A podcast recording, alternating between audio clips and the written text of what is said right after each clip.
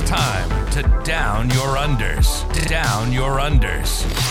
The Frontline Gaming Network brings to you Art of War. Down Under. Review and dissection of content from some of the sharpest minds in the game. Hosted by Adam Camilleri. Hello, ladies and gentlemen, and welcome to what is essentially episode zero of Art of War Down Under. This is a very, very, very brand new podcast from the people in the Forgotten Realms down south or in the lands of tomorrow, as may be. Uh, joining us today, we have three illustrious, illustrious guests, that being Eric Lathouris, one of the most well known and prolific tournament uh, winners in Australian history, possibly having one of the biggest winning records that we've ever seen down here.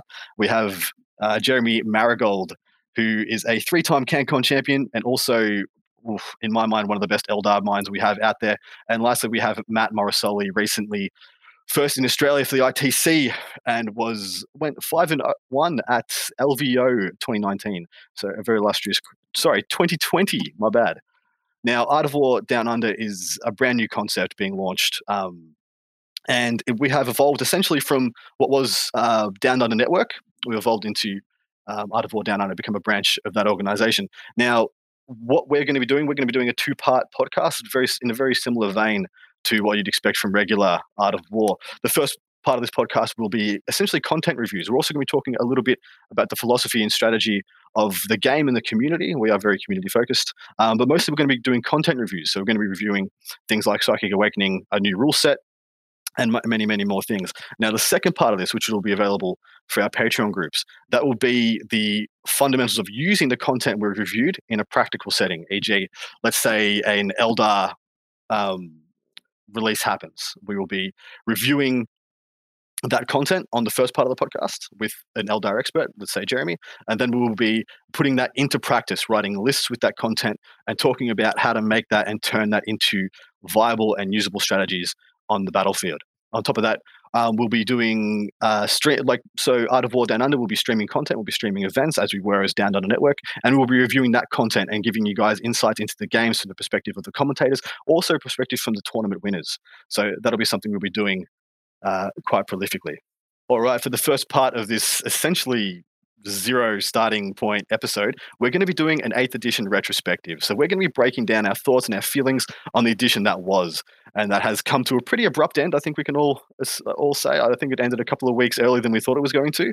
Um, but I'm going to flick it over to this gentleman's first. The first one I'm going to be talking to will be Mr. Jeremy Marigold. So he was one of the most dominant players of seventh edition, and I want to know what his thoughts were going into eighth. Hey guys, Jeremy here. So yeah, when 8th edition dropped, I went in quite skeptically because I really liked 7th edition and the complexity with list writing you could do in that edition. But once 8th came out and started to get, you know, rules started to be released for the codexes and we started to see uh, codex-based stratagems come out, I really do feel like it was quite a lean edition and a very tactical, very interesting edition. And I think it certainly had its prime. I mean, I'm sure the other guys, I don't want to cut too much into others are going to say, but I feel like just before the Marine book came out, when it was a very kind of uh, competitive metagame, when you had things like, um, you know, there was a interesting tank commander and Blood Angels list. There was GSC were good, Orks were good, Chaos had a really interesting kind mm. of menagerie list with demons and CSM, and it was just a really robust meta. And I think that for me was a really pinnacle moment of the edition that I loved. So I, I you know, I really do have fond memories of it. Nice. Matt, where were you? Th- what were your thoughts going into Eighth Edition?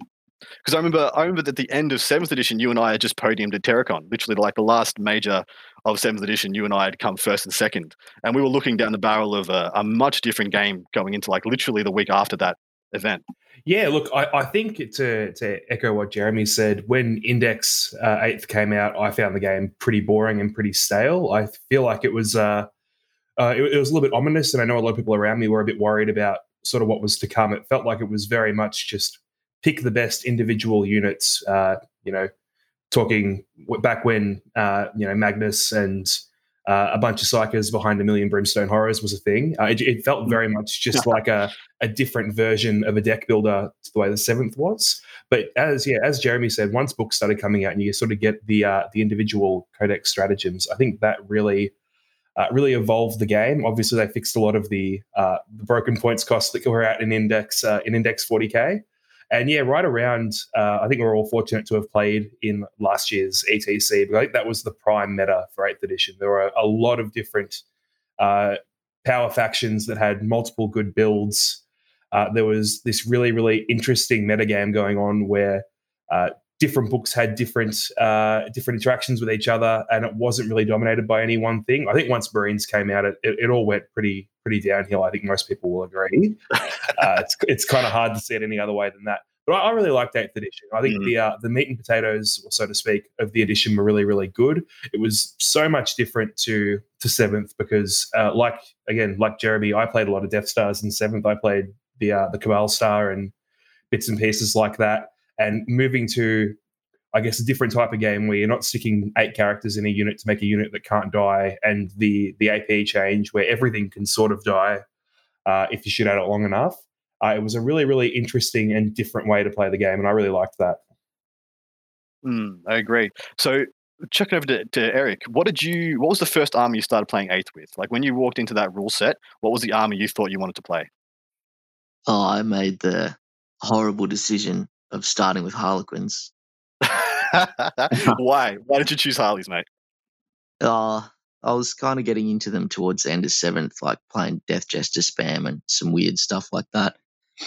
And uh, without reading too much into eighth, then I was like, oh well, this this will probably be pretty exciting in a new edition, and sit down and learn learn a new rule set.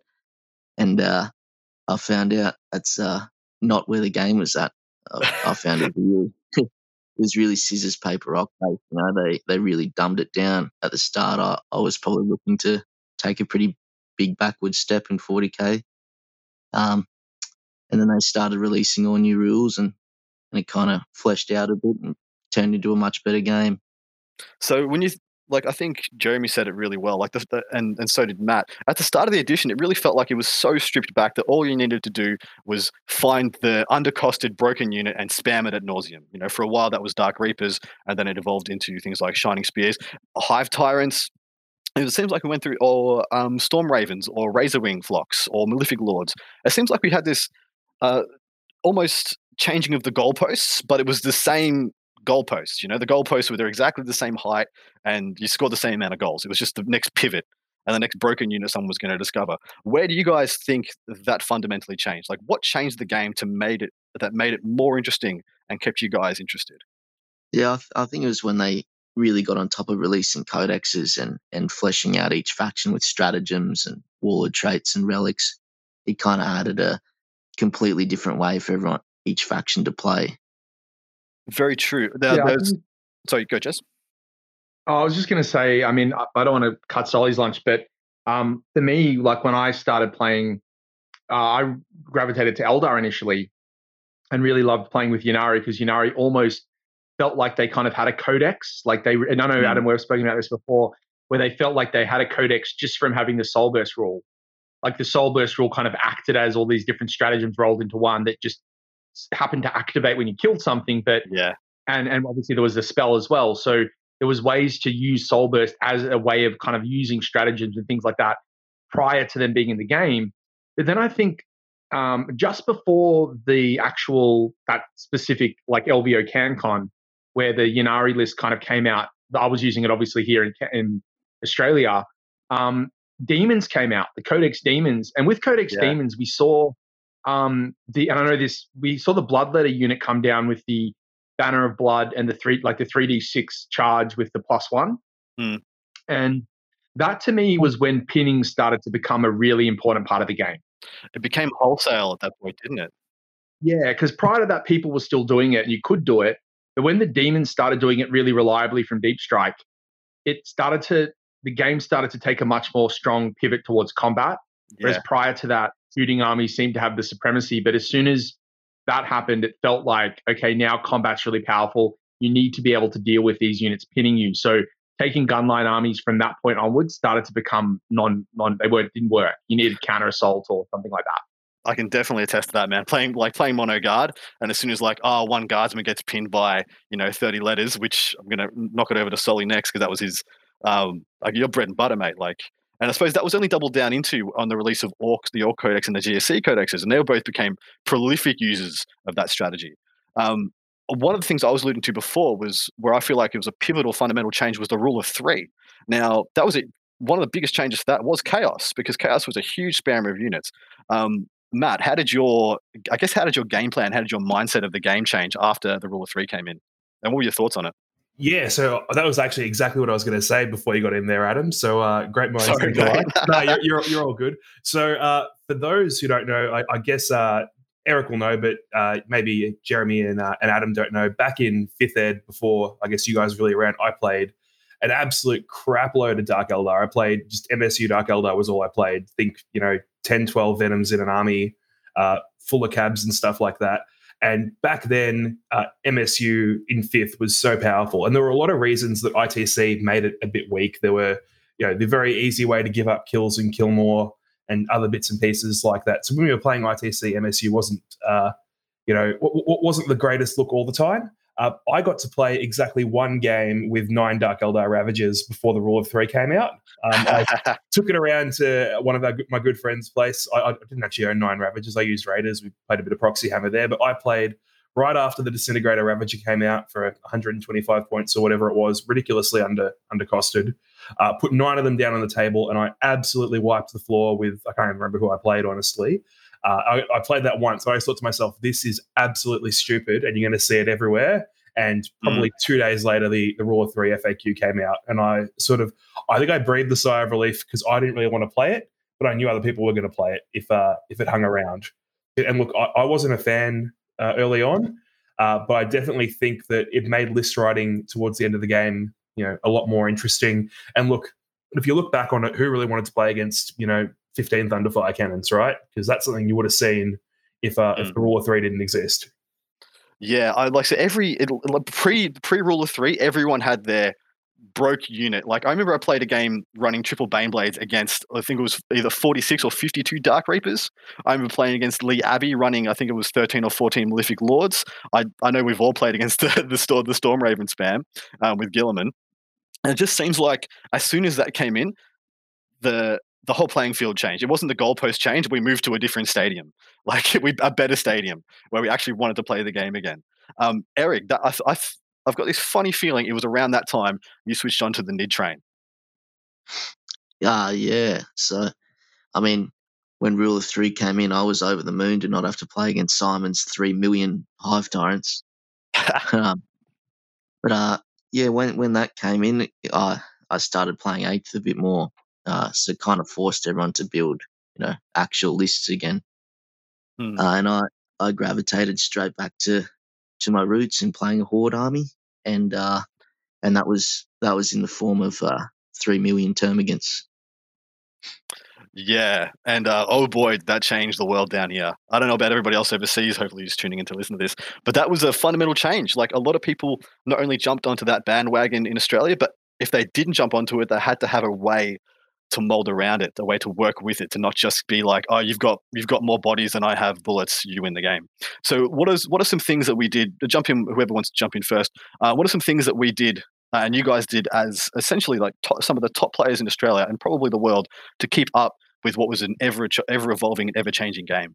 Yeah, look, I'll jump in here. Um, probably, but before I started playing Chaos, which is probably what I played for the last two years in this edition, I was playing the uh, the Weird Sisters BA guard list. So for those who don't know, it was a couple of repressors with uh, the Scouting Sisters and Stormbolters that were shooting out of the top, uh, with a Shadow Sword and then some BA captains and Lib Dread or whatever your, sort of your, your BA smash character of choice was.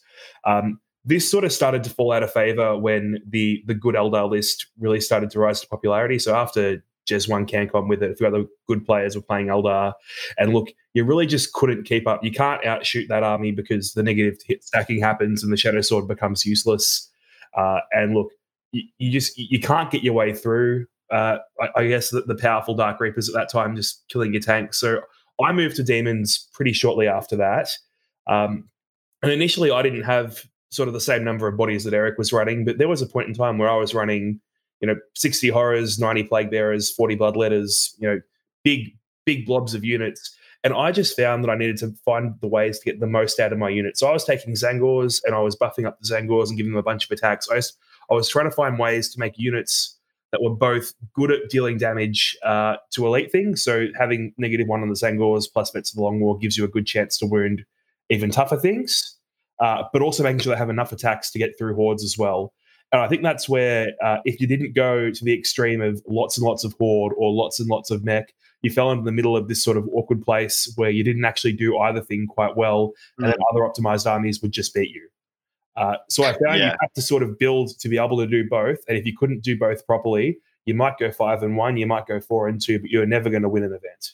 Damn straight. So you're saying one of the things you did was you pivoted into, I guess, what was the dominant archetype at the time, that being Horde, but you still kept it to the flavors that you liked. So you you you, you went out to meet the expectations of the tournament. That being, you had to you essentially had to be playing a lot of bodies to have a better chance at winning. But you didn't jump on Nids. You went you went and jumped on chaos, something you felt added more flavor, it was more keeping into what, how you like to play the game. Yeah, look, it, it was a bit of that. It was more the flexibility. So I, I know that Eric will tell you that you know the Gaunt list has uh, a lot of cool things that it can do, and there are definitely a lot of tricks that it can do.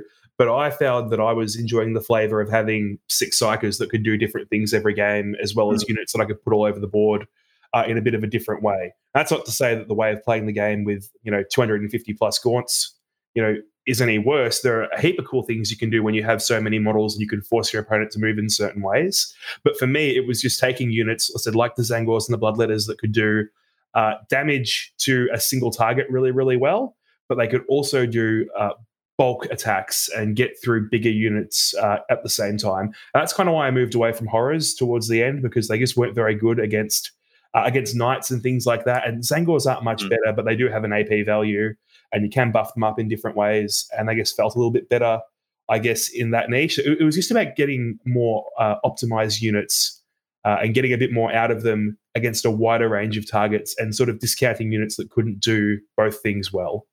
Mm, absolutely. All right, hitting over to Jez. So you're, I suppose, you cut your teeth um, firstly playing a Barkstar in seventh, then transitioned into eighth playing um, Eldar primarily at the start, and then transitioned into Deathwatch. So none of those, you've, I've, I've never known you to be a Horde player, mate. So how did you contend? How did you stay relevant at this point of the, the meta? Well, that's a good, yeah, good question. Um, well, I think when Eric kind of jumped into the scene playing, and it wasn't, you know, it wasn't only Eric. There were other people doing similar style lists. Like, um, there was the Plague Bearer Horde list, um, that was that was around that same time that CanCon that Eric that Eric won. Um, there were also numerous Plague Bearer spam lists there. Mm, um, Hayden had one, Lee had one. Um, so they're obviously Team Australia players as well. Um, and there were very p- good players that were running that style of archetype. Obviously, Eric's is very interesting because he has the mobility of the of the gaunts, which is something that Plague Bearer version didn't have. But I felt like for me, and this is something that um, Matt just said, you need to be able to beat both sides of the skew, especially at a big a, a big event like CanCon. You can't just say, "Oh, I guess if I play a knight player, I lose," or "I guess if I play a horde player, I lose." Like if you're going into a tournament serious about winning it, you have to be able to deal with the polarities. So for me, Deathwatch are an interesting choice because they obviously have the inherent horde killing capacity with Stormbolters. Um, and when they got that patch, I think it was the 2000 and end of 18 to the end of 2018 chapter approved, they got a big points reductions. Mm. And then they became quite competitive, two point storm shields. At that time, it was four point storm bolters, but that was quite cheap and um, they also had a reduction in the veteran costs. So they were quite affordable.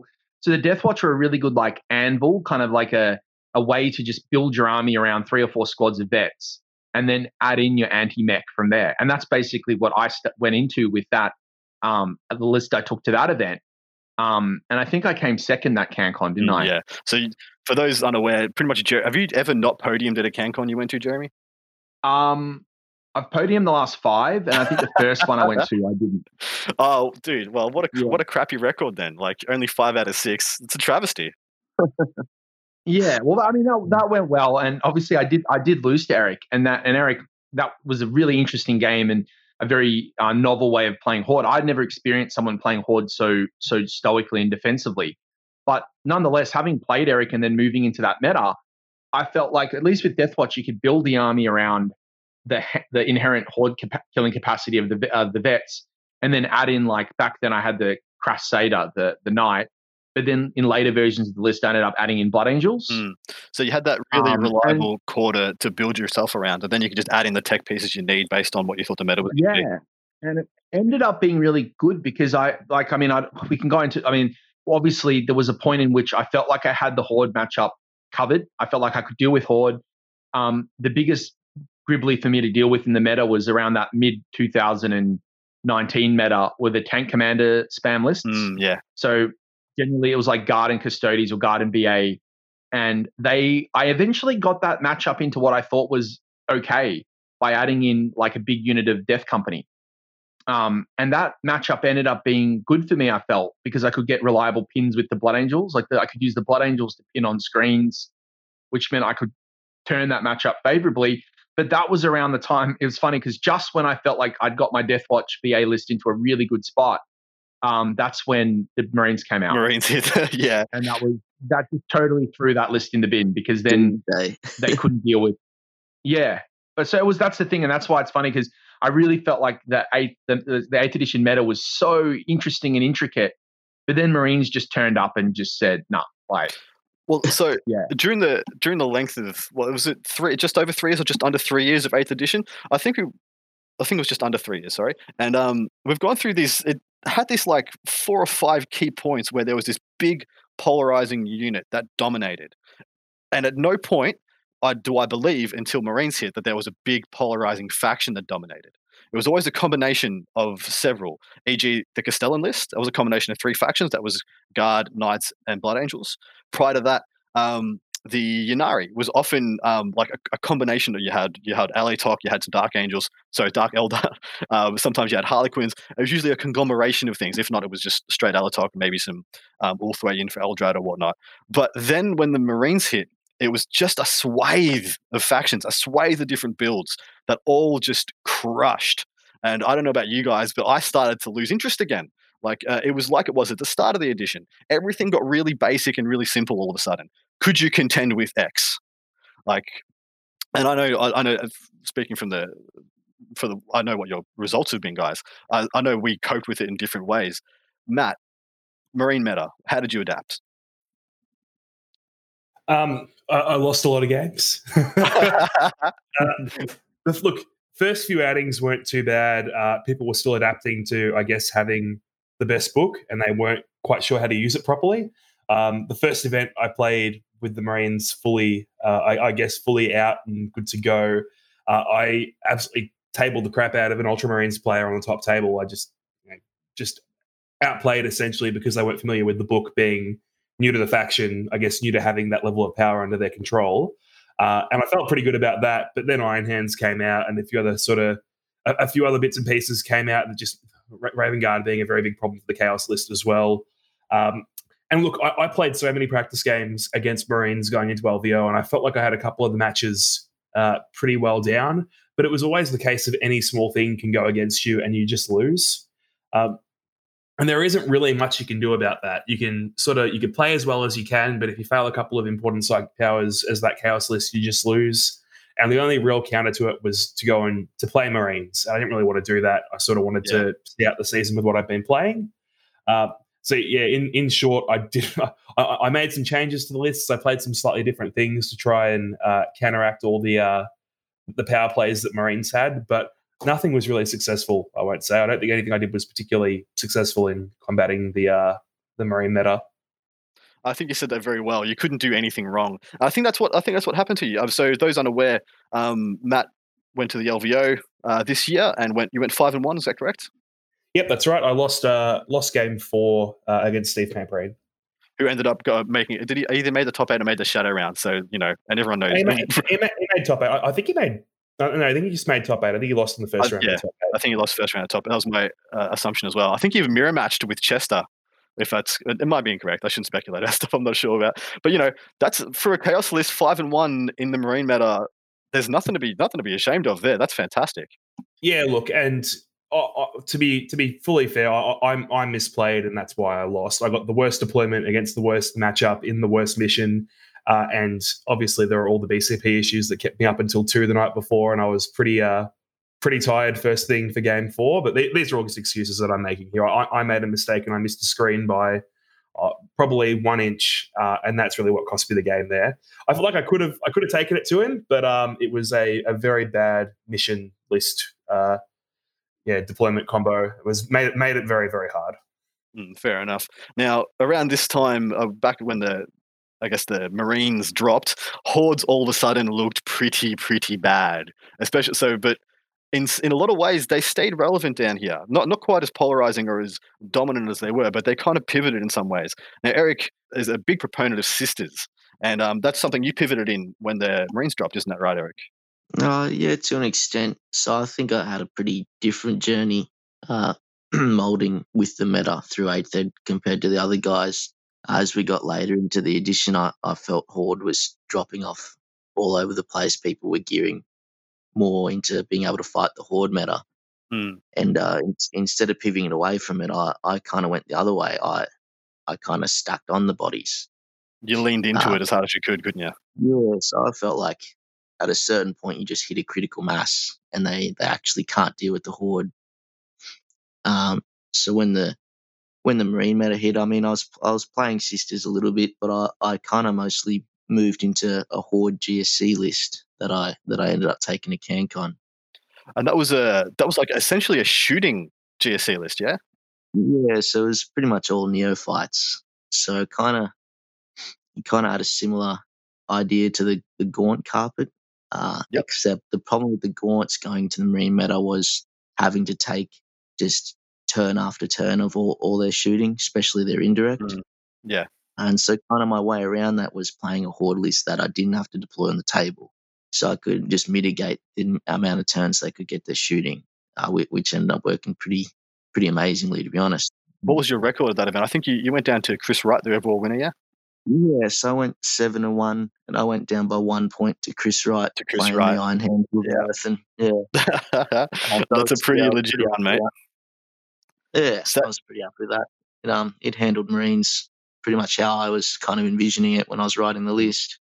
Nice. Now, Jeremy, how did you pivot in? Because naturally, you, like you started this, I guess, this little segment we've got here by saying that, like, the army you were playing just didn't function versus Marines. Like one, I, I remember talking to you saying like one single like unit of Centurions can just bop or or disassemble three units of Death Watch in a turn.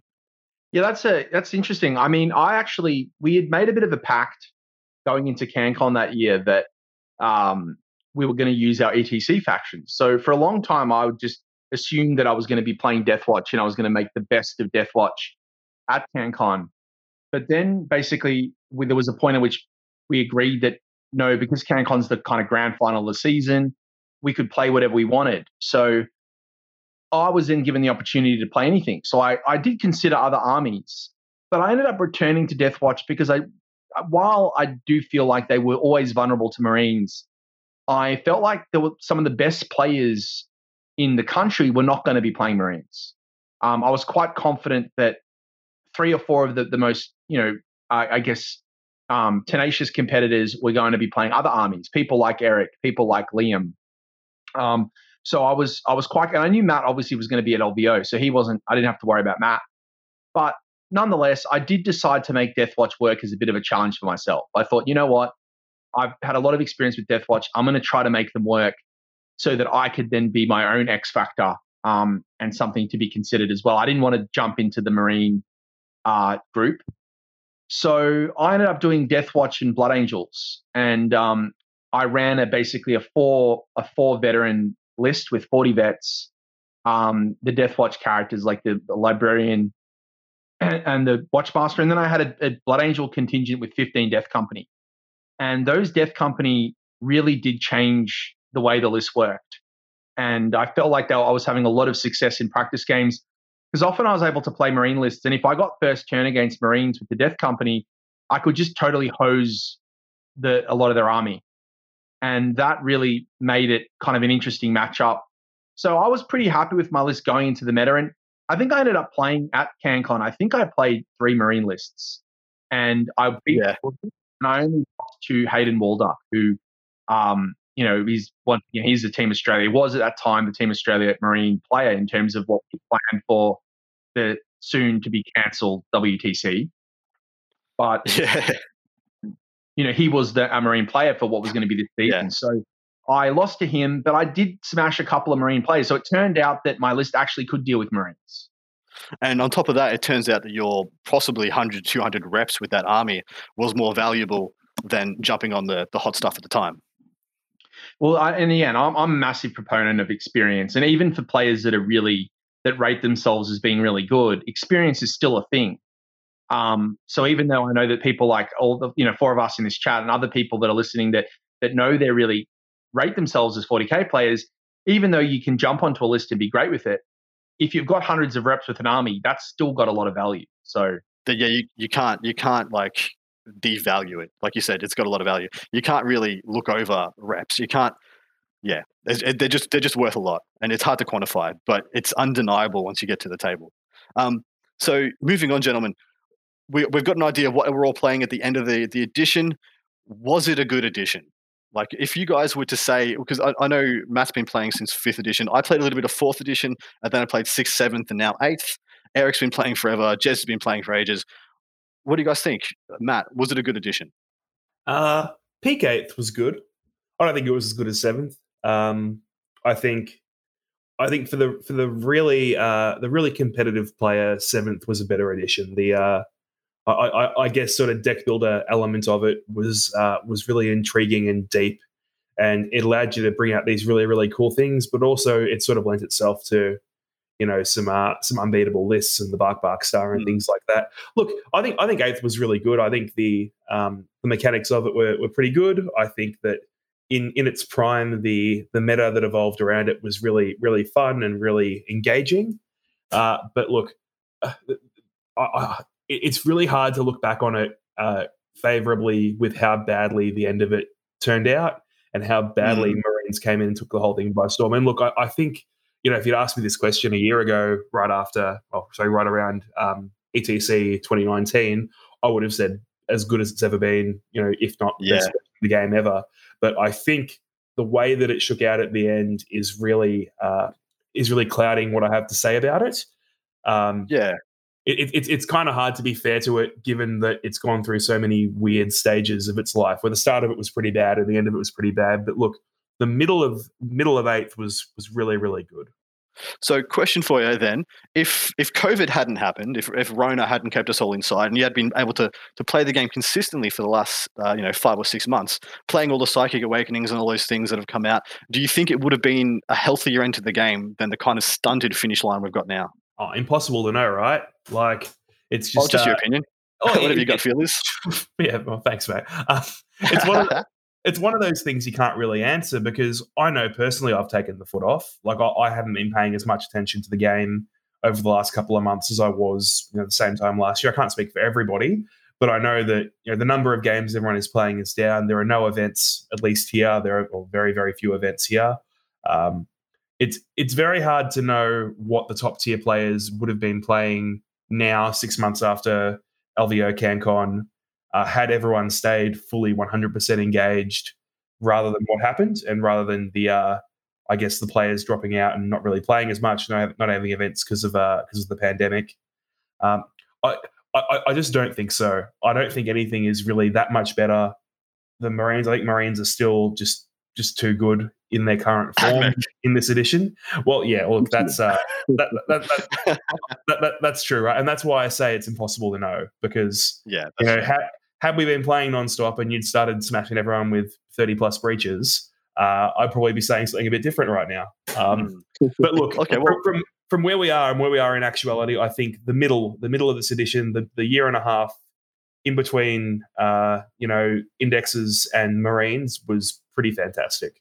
awesome. Well, I'll open up the same question to the other two gents. Like, what do you guys think? Mm, Yeah, so similar to Matt, I I think seventh was uh, like the middle of seventh was a more intricate, like more it was kind of more favourable for competitive players, I think. But at the same time, like uh, eighth ed, it, it's kind of built built the game into what it is now. Like it's uh it's borderline like people doing 40k professionally and stuff like that. Like it's really brought in a lot more players than seventh did. Seventh was uh, really uninviting for the for those middle tier players or even new players. It was just too much to grasp. Yeah. Where eighth ed's been a lot easier to kind of wrap your head around. I mean, it's changed just as much as seventh did through its life course, but uh, but it's definitely been a lot easier to get into from scratch, which uh, which I think overall has been really good.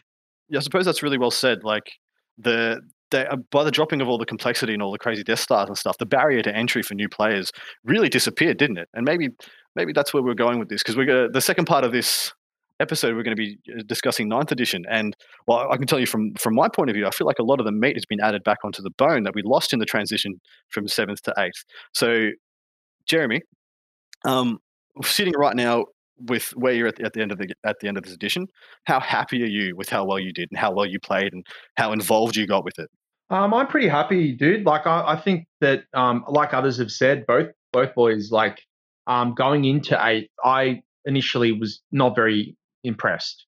Um, mm. Coming off the complexity of seventh edition, that I, I you know, there were so many little um, nuances and changes you could make to your list just by allying and obscure things that you had access to. Bearing in mind that you know, like for example, you had those allies of convenience um, and desperate allies. You could you could ally random Xenos with each other and stuff. Like things like yeah. that allowed for so many different weird lists you could do. Um, but then going into eight, I think I agree with the others. I think even though it, it probably had its apex middle of last year, it certainly has allowed for us to be in a very interesting point now going into ninth where the game is very accessible to new players, which seventh like absolutely wasn't.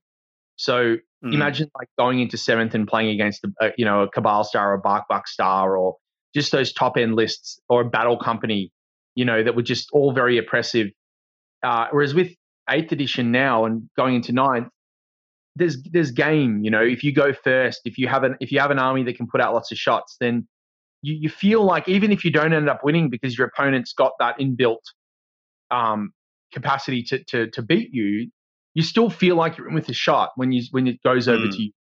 And I feel like that's a very important thing to have to bring in new blood because a game like 40k, like it, it needs to be able to grow if you're going to allow for people like you know the Art of War crew and other people, you know, various other people throughout the world that are trying to take a very professional lens to it. Um, and I think they've certainly GW, GW has done a fantastic job integrating a lot of those professional content creators into the playtesting team, bringing some of them on board as employees. So that's not just a reflection on the addition, but a reflection on the mindset. I think has been really positive. Well said, mate. Uh, all right, so where are so I'm just gonna go out and, and, and with broad strokes say that Jeremy primarily I think you'll be known you'd be known as most of an Eldar player, Eric as a Nid player or GSC player, Hive Mind, and um, Matt as a Chaos player. How are you feeling about your factions and super factions going into ninth edition? I'll kick it over to, to Ez first. Oh, I am so unbelievably keen. Why? Why, mate? Um, just the the missions GW have done and kind of turned the game into, especially with things like terrain rules and all that sort of jazz. It really favors board control lists. Uh, and that's and, your jam, right? Yeah, definitely. And I mean, reducing the length of a game favors my style of play. Like that sort of cagey for a few turns and then kind of just taking the game away from you or giving you a very limited amount of time to deal with such a such a fast Over, or over, yeah, overwhelming. overwhelming. Yeah. yeah.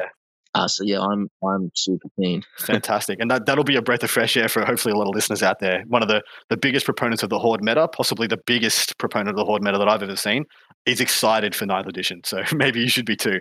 Um, Matt, how are you feeling about chaos going into this? Yeah, look, less positive than Eric is. um, look, I, I, think the type of list that people will know me for, the list that you know people I guess call the Jim Vessel list, is it was in a bad place at the end of eighth. Playing with three different detachments now is such a CP tax that it's just not really viable uh, in ninth. I, I, I can't see anything like that uh, really being viable anymore. Um, look, I'm, I'm, honestly keen to uh, to try some new stuff. Um, I want to try some of the uh, the big greater demons with all the uh, the new cool stuff they've got going on, and to sort of see how that plays out. But look, I, I, am really kind of keen to to go back to, to my fifth Edwards and play some MSU, play some Dark Eldar or something similar to that. Uh, I know that's not really what you no, asked no, no. there, but um, look, I, am uh, I'm in the point where look I, again. I know we, we, haven't seen the the tournament missions that a few people have been alluding to on competitive 40k. Apparently, there's some slightly different missions than uh than what's in the rulebook and what we've seen so far. Uh, so I'd be keen to see how they come out and look if they favour board control in the way that Eric's sort of alluding to in what he's had to say. Then there's definitely be some play to uh to some chaos stuff. I've you know, had a few chats with a few other chaos players, and we've been talking about running uh, like an absolute crap load of blood letters, like 120 blood letters. There's some really cool things you can do with uh with reserves and you know deep striking a heap of blood letters, and you know having units that can still reliably pin multiple things and can still charge really far. And without Overwatch, obviously, blood letters are are very good. Um, like no one's gonna uh, no one's going to disagree with that. So look, I, am keen to see how things shake out. Right now, I'm not too uh, not too impressed from the chaos side of mm. things, but I'm looking forward to a new edition of the game altogether because you know, look, I, I really didn't love where eighth ended up, as you probably could have told from my my previous little uh, little bit I had to say. that uh, that was a weird way of saying you're going to run 27 beasts of Nurgle. Mate, mate, you have no idea how much I wanted to take beasts to LVO, but Jeremy and Lee wouldn't let me. I uh, I tried to convince them they were good, but they wouldn't let me take them. Mate, 27. So three greater demons, 27 uh, beasts, and three PBCs. I want to say it.